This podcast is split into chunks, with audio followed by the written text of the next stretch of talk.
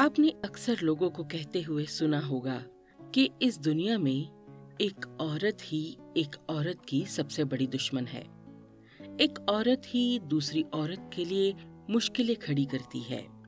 एक औरत ही है जो दूसरी औरत को कमज़ोर बनाती है।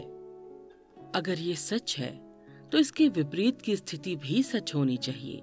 यानी एक औरत दूसरी औरत की ताकत भी बन सकती है।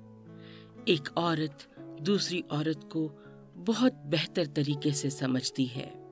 अगर एक औरत चाहे तो वो दूसरी औरत को इस तरह से सहारा दे सकती है, इस तरह से उसकी ताकत बन सकती है कि उसके सामने कभी कोई न टिक पाएगा।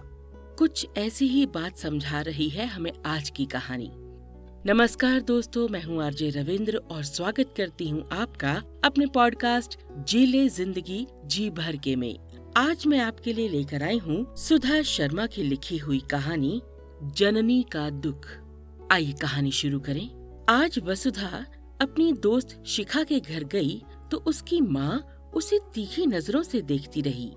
वसुधा को बहुत अजीब सा लगा। इतना ही नहीं, उसकी माँ ने उससे दस सवाल और पूछ लिए। बेटा, कहाँ रहती हो? कितने साल की हो? क्या करती हो? होम टाउन कौन सा है? कौन सा गोत्र? आदि आदि।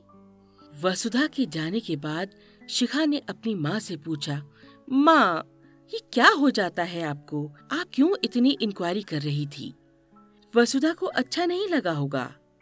माँ ने कहा, शिखा, तुम्हारी ये दोस्त ना, मेरी एक दोस्त की हमशक्ल लगती है। तब शिखा ने कहा, माँ, आपकी दोस्त पैंतालीस की होगी और मेरी दोस्त इक्कीस की है। तो ये कैसे पॉसिबल है? और फिर बात आई गई हो गई। शिखा और वसुधा यूएस में रहती, लेकिन थोड़े टाइम बाद शिखा की माँ को भारत वापस जाना था। इसलिए वसुधा अपने ऑफ़िस से छुट्टी लेकर स्पेशली शिखा की माँ से मिलने उनके घर आई। वसुधा ने बातों ही बातों में अपने झिझक को खोलते हुए कहा, अब, आंटी, मैं आपसे एक पर्सनल बात शेयर करना चाहती हूँ। पर आप मुझसे वादा कीजिए कि ये बात सिर्फ़ हम दोनों के बीच में रहेगी। आंटी ने कहा, ठीक है बेटा। तो वसुधा ने बताया, आंटी, मैं एक एडॉप्टेड चाइल्ड हूँ।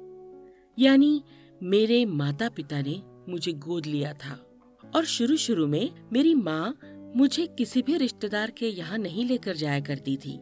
मुझे बड़ा अजीब लगता था। पर जैसे जैसे मैं बड़ी होती गई, मम्मी मुझे घर पर अकेला नहीं छोड़ती थी। इसलिए जब मैं उनके साथ रिश्तेदारों के यहाँ जाने लगी तो एक बार किसी ने कहा अच्छा ये है वो। और मम्मी ने बात पलटते हुए कहा हाँ हाँ ये है मेरी बेटी। देखो, कितनी बड़ी हो गई है। दरअसल वसुधा का रंग रूप उसके माता पिता से अलग था। वो ज़्यादा गोरी चिट्टी खूबसूरत नहीं थी, इसलिए सब उसको विशेष रूप से नोटिस करते थे। उस बात का मतलब मुझे उस समय समझ नहीं आया, लेकिन बाद में जब मैंने जिद की, तब मेरे माता पिता ने मुझे बताया कि मैं उनकी बायोलॉजिकल संतान नहीं हूँ। उन्होंने मुझे गोद लिया था। इस बात से मेरे मन में मेरे माता पिता के प्रति प्यार में कोई फ़र्क नहीं आया। क्योंकि उन्होंने मुझे वो सब प्यार और मोहब्बत दी थी जो एक असली माता पिता अपने बच्चों को देते हैं। मेरी ही जिद पर मम्मी पापा ने बाद में एक चार साल का भाई भी गोद लिया। क्योंकि मुझे लगता था कि मेरी शादी के बाद जब मम्मी पापा बुज़ुर्ग हो जाएँगे तो उनकी देखभाल कौन करेगा? पर मेरी आपसे विनती यही है कि आप इस बात का ज़िक्र भारत जाकर किसी से मत कीजिएगा। और ना ही कोई डिस्कशन करना आप अपनी उस दोस्त से कि तुम्हारी कोई हम शक्ल मुझे मिली थी। ऐसा था या वैसा था। यदि वो मेरी जननी है तो मैं नहीं चाहती कि आपके प्रश्नों से मेरी जननी को कोई तकलीफ़ हो या उन्हें अपमानित महसूस हो। उनकी कोई मजबूरी ही रही होगी ना, तभी उन्होंने मुझे अनाथालय में छोड़ा होगा। आप और मैं एक औरत है और हम एक औरत की मजबूरी अच्छे से समझ सकते हैं। और फिर वसुधा आंटी के कलेजे से चिपक कर यूँ रोई जैसे कोई छोटा बच्चा अपनी माँ से लिपट कर रोता है। शायद वसुधा उनसे नहीं, उनके ज़रिए अपनी माँ से लिपट कर रो रही थी। वसुधा के जाने के बाद आंटी यही सोचती रही ये लड़कियाँ कितनी जल्दी बड़ी हो जाती हैं। और देखिए ना, एक औरत होने का दर्द भी समझने और महसूस करने लग जाती हैं।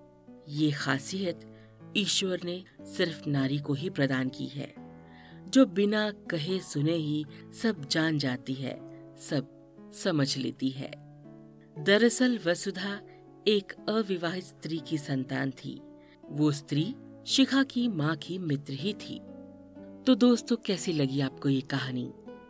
जब एक स्त्री एक स्त्री को इतनी अच्छे से समझती है तो क्यों नहीं हम एक दूसरे की मदद करते, एक दूसरे की समस्याओं को सुलझाने में हमें एक दूसरे का साथ देना है किसी मंजिल तक पहुँचने के लिए।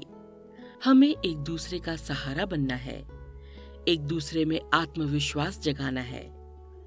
आपकी इस कहानी के प्रति क्या राय है? कभी आपका किसी स्त्री के साथ कोई इस तरह का तजुर्बा रहा हो तो आप इसे मेरे साथ ज़रूर शेयर कीजिएगा। आप अपने प्रतिक्रिया मुझे मेरे email ID R J dot Ravinder Kaur at G mail dot com भेज सकते हैं। मेरा इंस्टा पेज है hash tag Ravinder Kaur at nine five four Facebook ID RJ dot Ravinder Kaur मुझे आपकी प्रतिक्रिया का इंतज़ार रहेगा। अब मुझे इजाज़त दीजिए। खुश रहिए स्वस्थ रहिए एंड हैप्पी लिसनिंग